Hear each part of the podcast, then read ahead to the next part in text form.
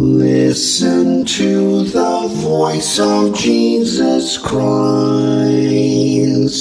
your Redeemer, the great I am, whose arm of mercy hath atoned for your sins.